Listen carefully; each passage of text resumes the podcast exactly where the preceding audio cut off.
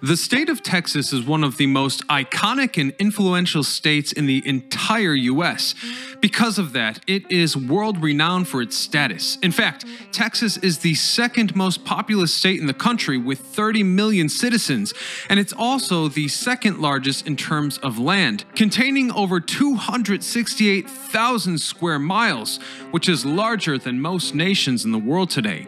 From the hot climate, tough terrain, its self sufficient people, and long, illustrious history, Texan culture is exported all across the world in popular culture, just as much, if not more than, some of the material products it produces. The culture of this distinguished territory was forged after years of exploration settlement, conflict, defeat, triumph, and reconciliation, resulting in the Texas we know and love today. The intricacies of Texan society can be seen across the board in things like cultural mannerisms, attitudes, foods, film, music, art, fashion, and even political ideologies. But one area where it is very easy to see the mark of Texas is in its architecture. By taking a simple walk through some of the biggest and busiest cities, you'll quickly notice that the manner and style in which their structures have been built are enriched by what makes Texas, Texas. The Lone Star State has a vast array of famous buildings, from historic sites such as the Alamo to cloud piercing skyscrapers like JP Morgan Chase Tower or Heritage Plaza. The list goes on. Well, all of these structures are beautiful and emblematic in their own right. One inevitable question arises from us citizens who are often looking up from below. And that question is What's on the rooftop? Today we discover the rooftops of Texas's most famous buildings. I'm your host Ryan Sokash and you're watching It's History.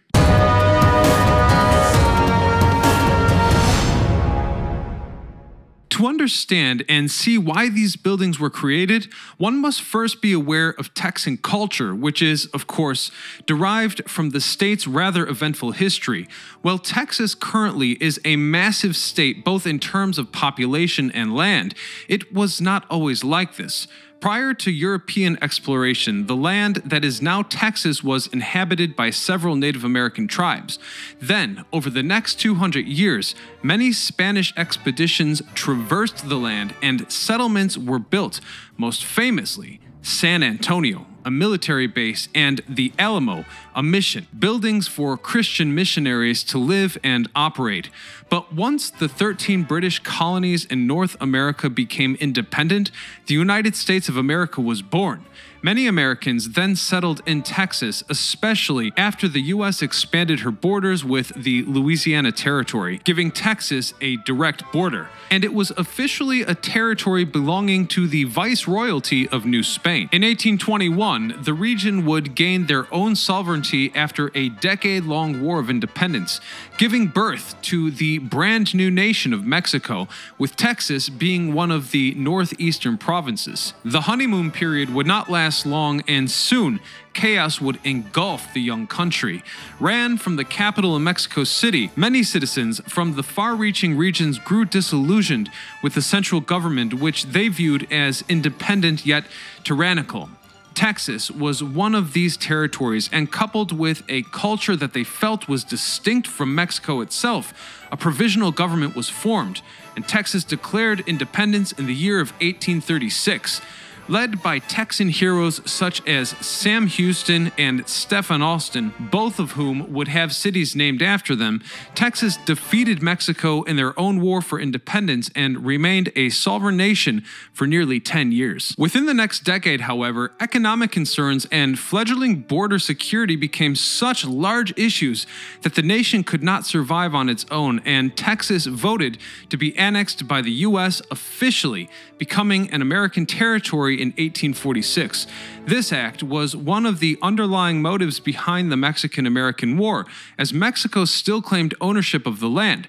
But after the war, which resulted in yet another defeat and humiliation, Mexico officially surrendered all claims to Texas. During the Civil War and following dark period in American history, Texas joined the Confederacy, though this action was controversial as many Texans actually did not agree. But following the war and Reconstruction, Texas was readmitted into the Union by 1870. Then, as a state, Texas expanded in terms of economic power and population size due to the Industrial Revolution fueling American innovation together with the large amount of natural resources within the state. So, the architecture of Texas heavily reflects its history and culture as a combination of many things, which has since developed a new hybrid culture within itself. In many traditional structures in Texas, you can see the imprint of Spanish, Mexican, and Native American culture, as well as touches from the American South. These are also seen in the names of towns, roads, and cities, which are often Spanish names with religious connotations or surnames of Texans of German American descent. This mirrors the Texan religious culture itself, which is largely a combination of English and German Protestantism mixed with Spanish Catholicism. As for the impact on architecture, many of the first buildings ever constructed in the state were Spanish missions, chapels, churches, military forts, and small towns with their initial purpose being to spread Christianity, as well as defeat the Spanish territory. These structures were made out of adobe, a specific type of dry clay, and many of the buildings still stand today with mission style architecture, becoming a popular aesthetic across the entire Southwest in both the US and Mexico. So now that we've got a grasp on the context, let's explore these famous buildings and find out what's on their rooftops. The most famous building in Texas is no doubt the Alamo, an old Spanish mission that was the site of a famous battle in the Texan War for Independence. The Alamo is a staple of Texas life and society. It is featured in a wide range of media, for example, war movies like John Wayne's The Alamo, to family comedies like Pee Wee's Big Adventure, or songs like Marty Robbins' famous Ballad of the Alamo, and its name is used in over 600 businesses in San Antonio. The building itself was originally built all the way back in 1716 as a small chapel for the Franciscan order, but after about a century of use, it was eventually left abandoned.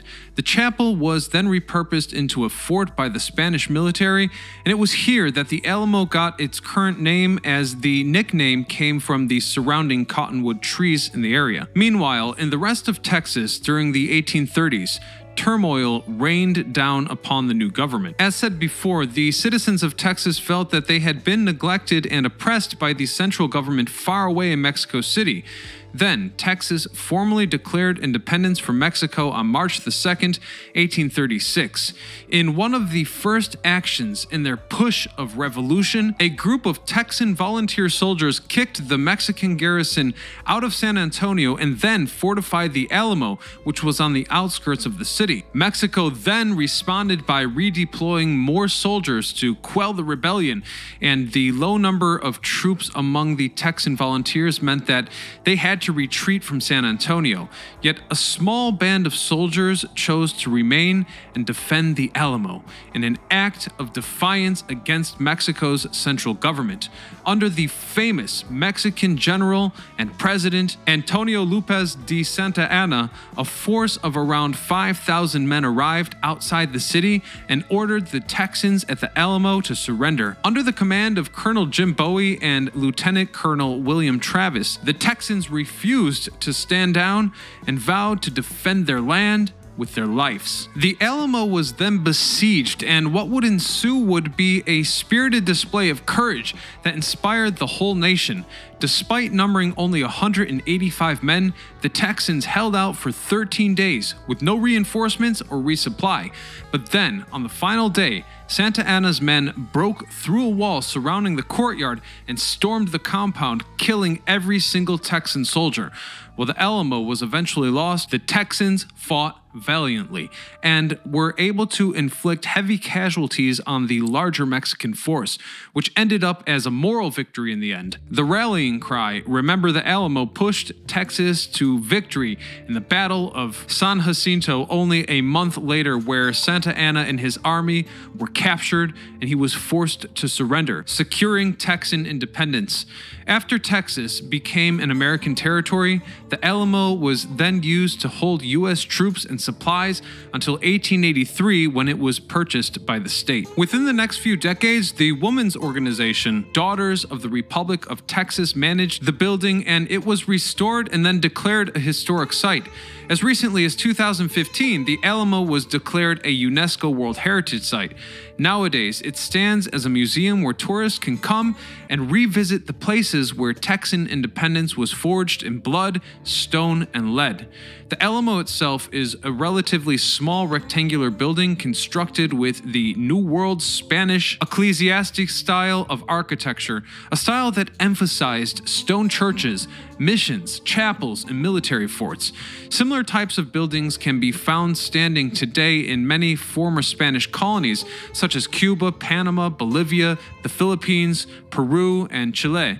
The Alamo, in particular, is built of limestone walls, and its entrance is lined with stone columns and massive wooden doors. However, the Alamo overall, and specifically its rooftop, looked very different at the time of the famous battle than it does today. When it was first built, it was originally supposed to be a beautifully stunning three story building with an extravagant dome roof, two bell towers, a choir loft, and a barrel vaulted roof on the interior, as well as statues of four different saints. But unfortunately, the harsh climate made construction extremely difficult, and the building was never completed according to plan. After a hurricane knocked down the complex, it was rebuilt in the 1740s and 50s, with the bell towers and barrel vaulted roof finally included. But soon after, the building collapsed again, and this time only the main hall was repaired, which is how the Alamo remained until the time of the famous siege. In many dramatizations of the Battle of the Alamo, such as paintings, posters, and movies, Texan soldiers are often depicted on the top of a curved roof, using a perched position as a sniper's nest to fire upon the onslaught of oncoming Mexican troops. This is actually totally inaccurate, though, as the Alamo's curved roof, which became known as the hump, did not exist back in 1836. The hump is one of the most defining characteristics of this building's portrayal, which is so essential to Texan culture. For example, it's found on the seal and flag of San Antonio and many businesses that use the Alamo's likeness. It's even where the San Antonio sports venue, the Valero Alamo Bowl, gets its name. In reality, the Alamo did not even have a rooftop at the time of the legendary battle due to the building being left in disrepair for so long. But when you fast forward several decades, the Alamo finally got its roof replaced in the late 1800s when the U.S. Army wanted to use the compound as a supply depot, and obviously, a roof was needed to protect the materials being stored inside. A pitched roof would have been the easiest and cheapest option to construct, but it would have looked rather awkward with the shape of the front of the building, so the architects compromised and built a curved roof, which gave birth to the hump. Then, over the years, as the Alamo was restored several times, it just became assumed that its famous hump was always on the rooftop. While not as memorable as the Alamo, the Texas Capitol building, which stands in downtown Austin, is an iconic image of Texan culture and can be seen from various parts of the city due to its immense design. However, the building that exists there now is not the original Capitol. In fact, the first Capitol building used to be a log cabin with only a few rooms back in the 1830s and 40s, when Texas was an independent nation. But then, when Texas became an American territory, a new Capitol building, a much larger domed limestone structure, was built instead. Over time, the state government had actually planned to rebuild the Capitol yet again this time into an even larger and more improved design. When conveniently the old Capitol burnt down in an accidental fire in 1881, providing the perfect opportunity to rebuild. After the fire, plans for a new Capitol were accelerated and a contest was held for the best design. A Detroit architect by the name of Elijah E. Myers won the contest and was rewarded $1,700. This design employed neoclassical architecture style, an aesthetic that takes inspiration from classical ancient Greek and Roman culture. This is also the same style that many US government buildings have. In fact, the current Texas Capitol looks very similar to the US Capitol as they both share a dome on the top of a complex with a rectangular base. Texas's Capitol building is slightly taller than the US Capitol though, standing at 302 feet tall and containing over 400 rooms. The Texas Capitol is actually the tallest Capitol building in the US and was at one point the tallest building in Austin. However, the biggest difference between the Texas Capitol and the similarly built US Capitol is the reddish orange color, which beautifully reflects sunsets in Austin. This color is thanks to the fact that builders decided to use red granite instead of limestone. So, what's on top of the building? Well, the most distinguishable feature of the Texas Capitol is the dome, which sits on top of the building. The interior of the dome is an exquisite cyclical design of windows which let in sunlight that reflects off the white walls. If you were to stand in the middle and look up directly at the dome's interior, you would see a Lone Star right in the center, the symbol of Texas. Now, on the exterior of the dome stands the Goddess of Liberty statue, which was also designed by Myers. The Goddess of Liberty statue was inspired by the Greek goddess of Athena, and these types of statues were very popular at the time. The statue itself is supposed to stand as a reminder of the values of truth, art, and justice.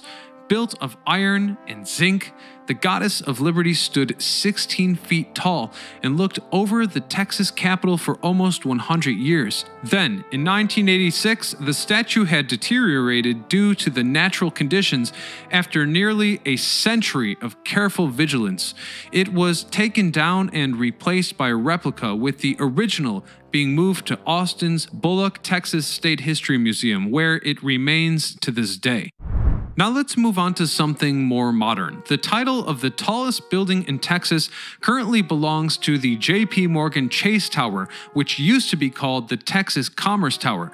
Standing at 1,002 feet tall and holding 72 floors, the JP Morgan Chase Tower is both the tallest building in Houston and in all of Texas. Furthermore, it was also the tallest building west of the Mississippi River until Los Angeles' Library Tower was built in 1990, which is a mere 16 feet higher.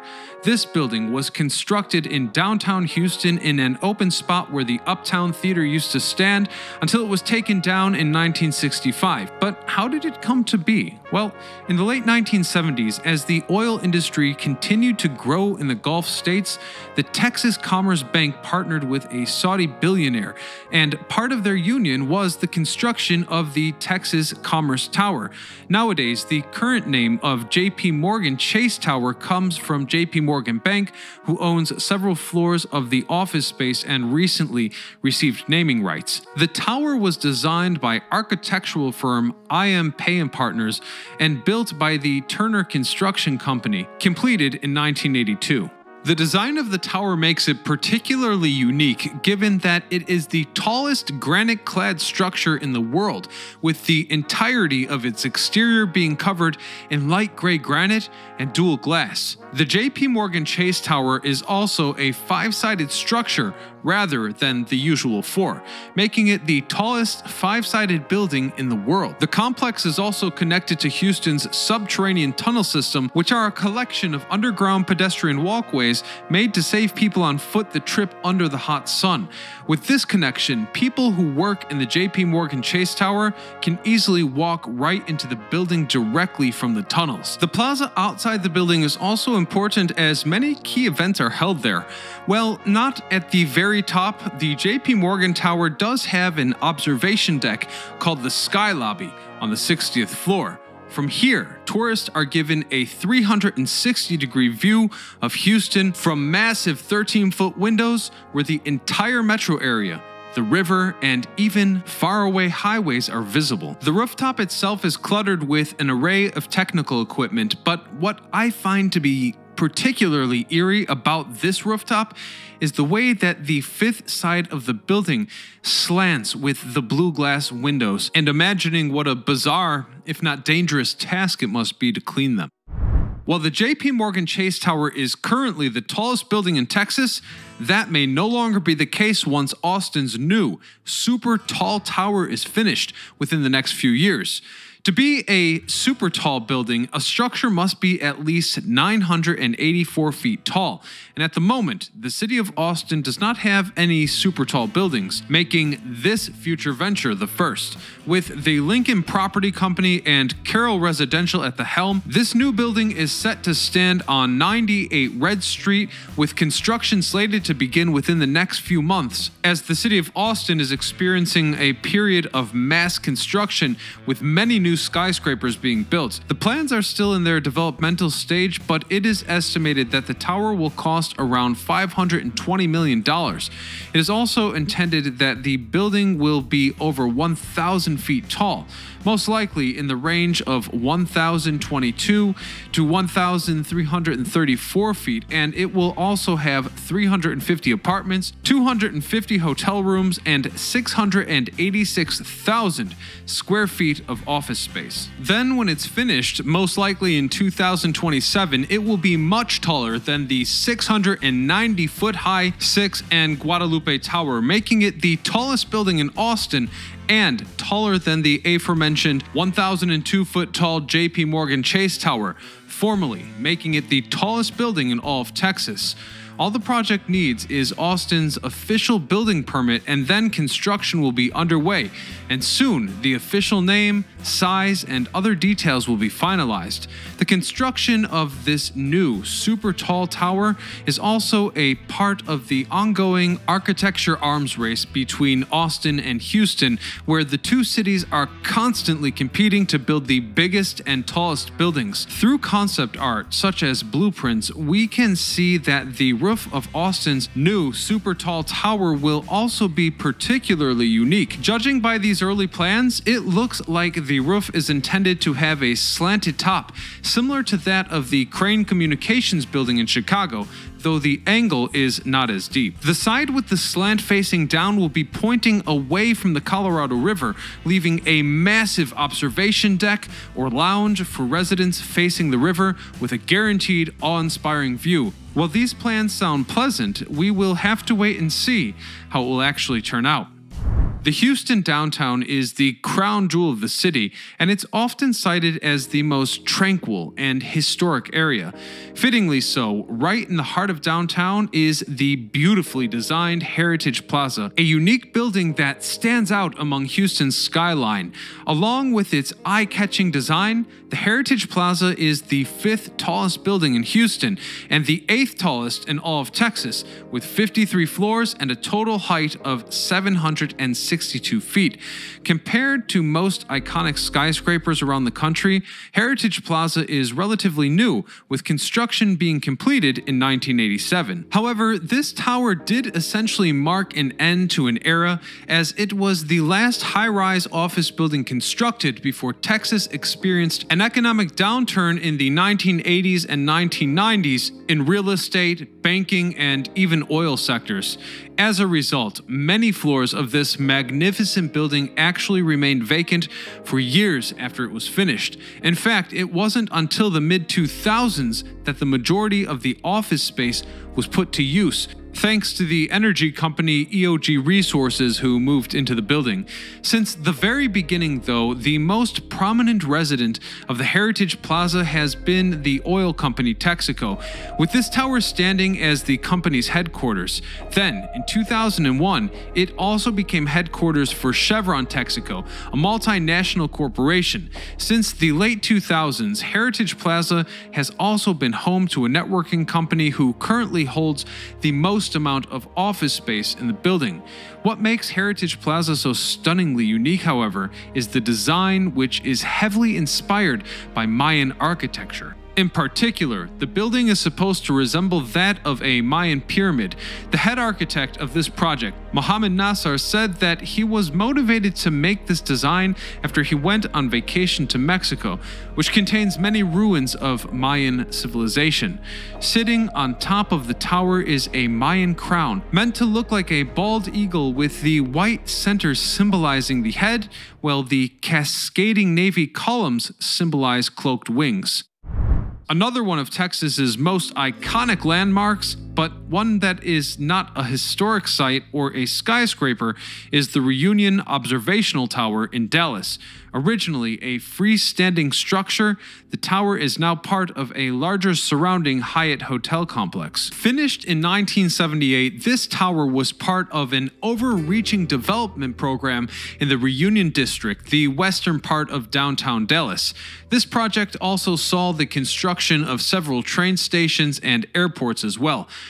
The Reunion Tower is a slender tower that contains three circular floors in between long concrete support shafts.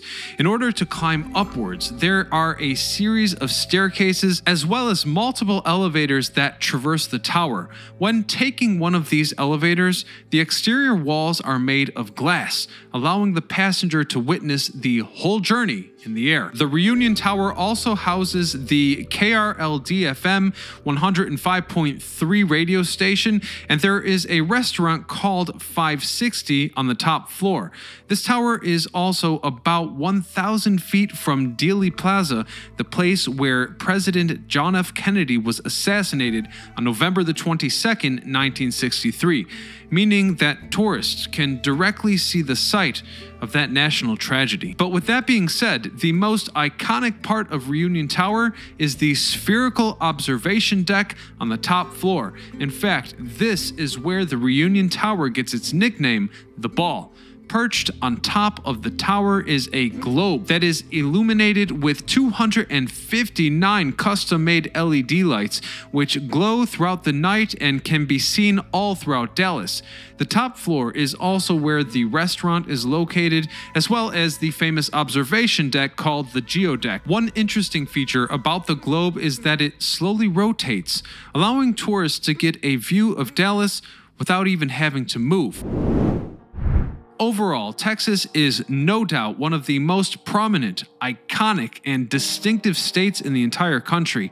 A big part of what makes Texas so exceptional is the expansive culture that encompasses influences from Spain, Mexico, the American South, and Native American tribes all blending into a culture of its own. This can be beautifully seen in Texan architecture as each of these aspects have an opportunity to emerge and shine. Exploring the rooftops of Texas's most famous buildings is a long journey, but one that does not disappoint. Whether it be a Mayan crown on top of Heritage Plaza, an observational deck offering a perfect view of the Colorado River from Austin's upcoming super tall tower, the Goddess of Liberty atop the Capitol building, a glowing globe that rotates like on the Reunion Tower, or even the Alamo which lacked a roof during the battle which defined its legacy.